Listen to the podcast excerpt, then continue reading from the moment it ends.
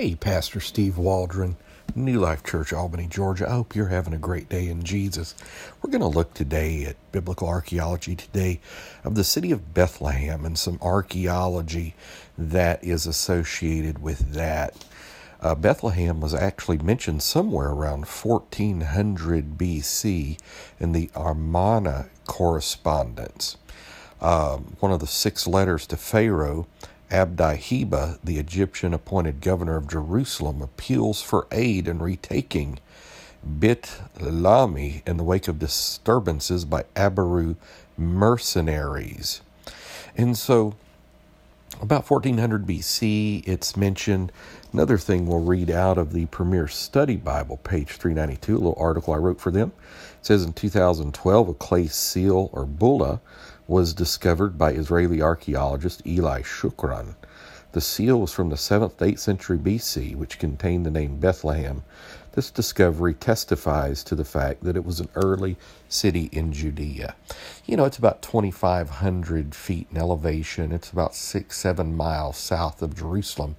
When I was in Israel in 2010, we stayed in a hotel, my dad and I, that our window opened towards uh, the Herodium and then also towards Bethlehem. And so we were able to spend some time in Bethlehem and went to a Christian store there, went to a little Baptist church there.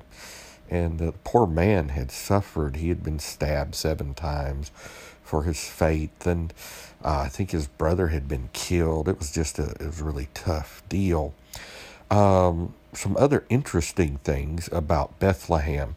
In 2015, a joint Italian Palestinian team found a necropolis or a burial place covered three hectares, more than seven acres, and originally contained more than 100 tombs in use between roughly 2200 BC and 650 BC. So, you know, when it mentions Rachel's buried there and Ruth the Moabitess is, you know, there, Ruth and Naomi, um, it was definitely there. And so archaeology is confirming what the scripture said.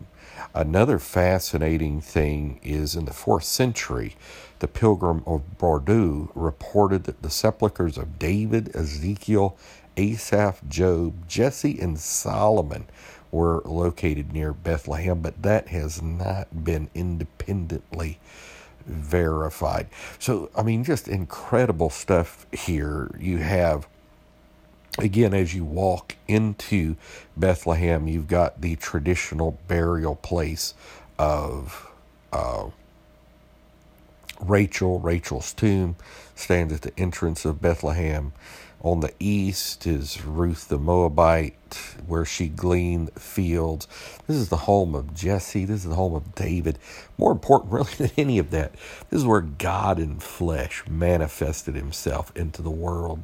So there is the small little town, there is immense archaeological uh, verification and provenance from 2200 BC on down. And so it is a legitimate historical site. And again, just proves the biblical narrative 100% right. Well, God bless you. I pray you have a great day. Uh, keep listening and invite your friends and family to listen. Share it everywhere you can. Subscribe. And God bless you. We will talk with you later in Jesus' name.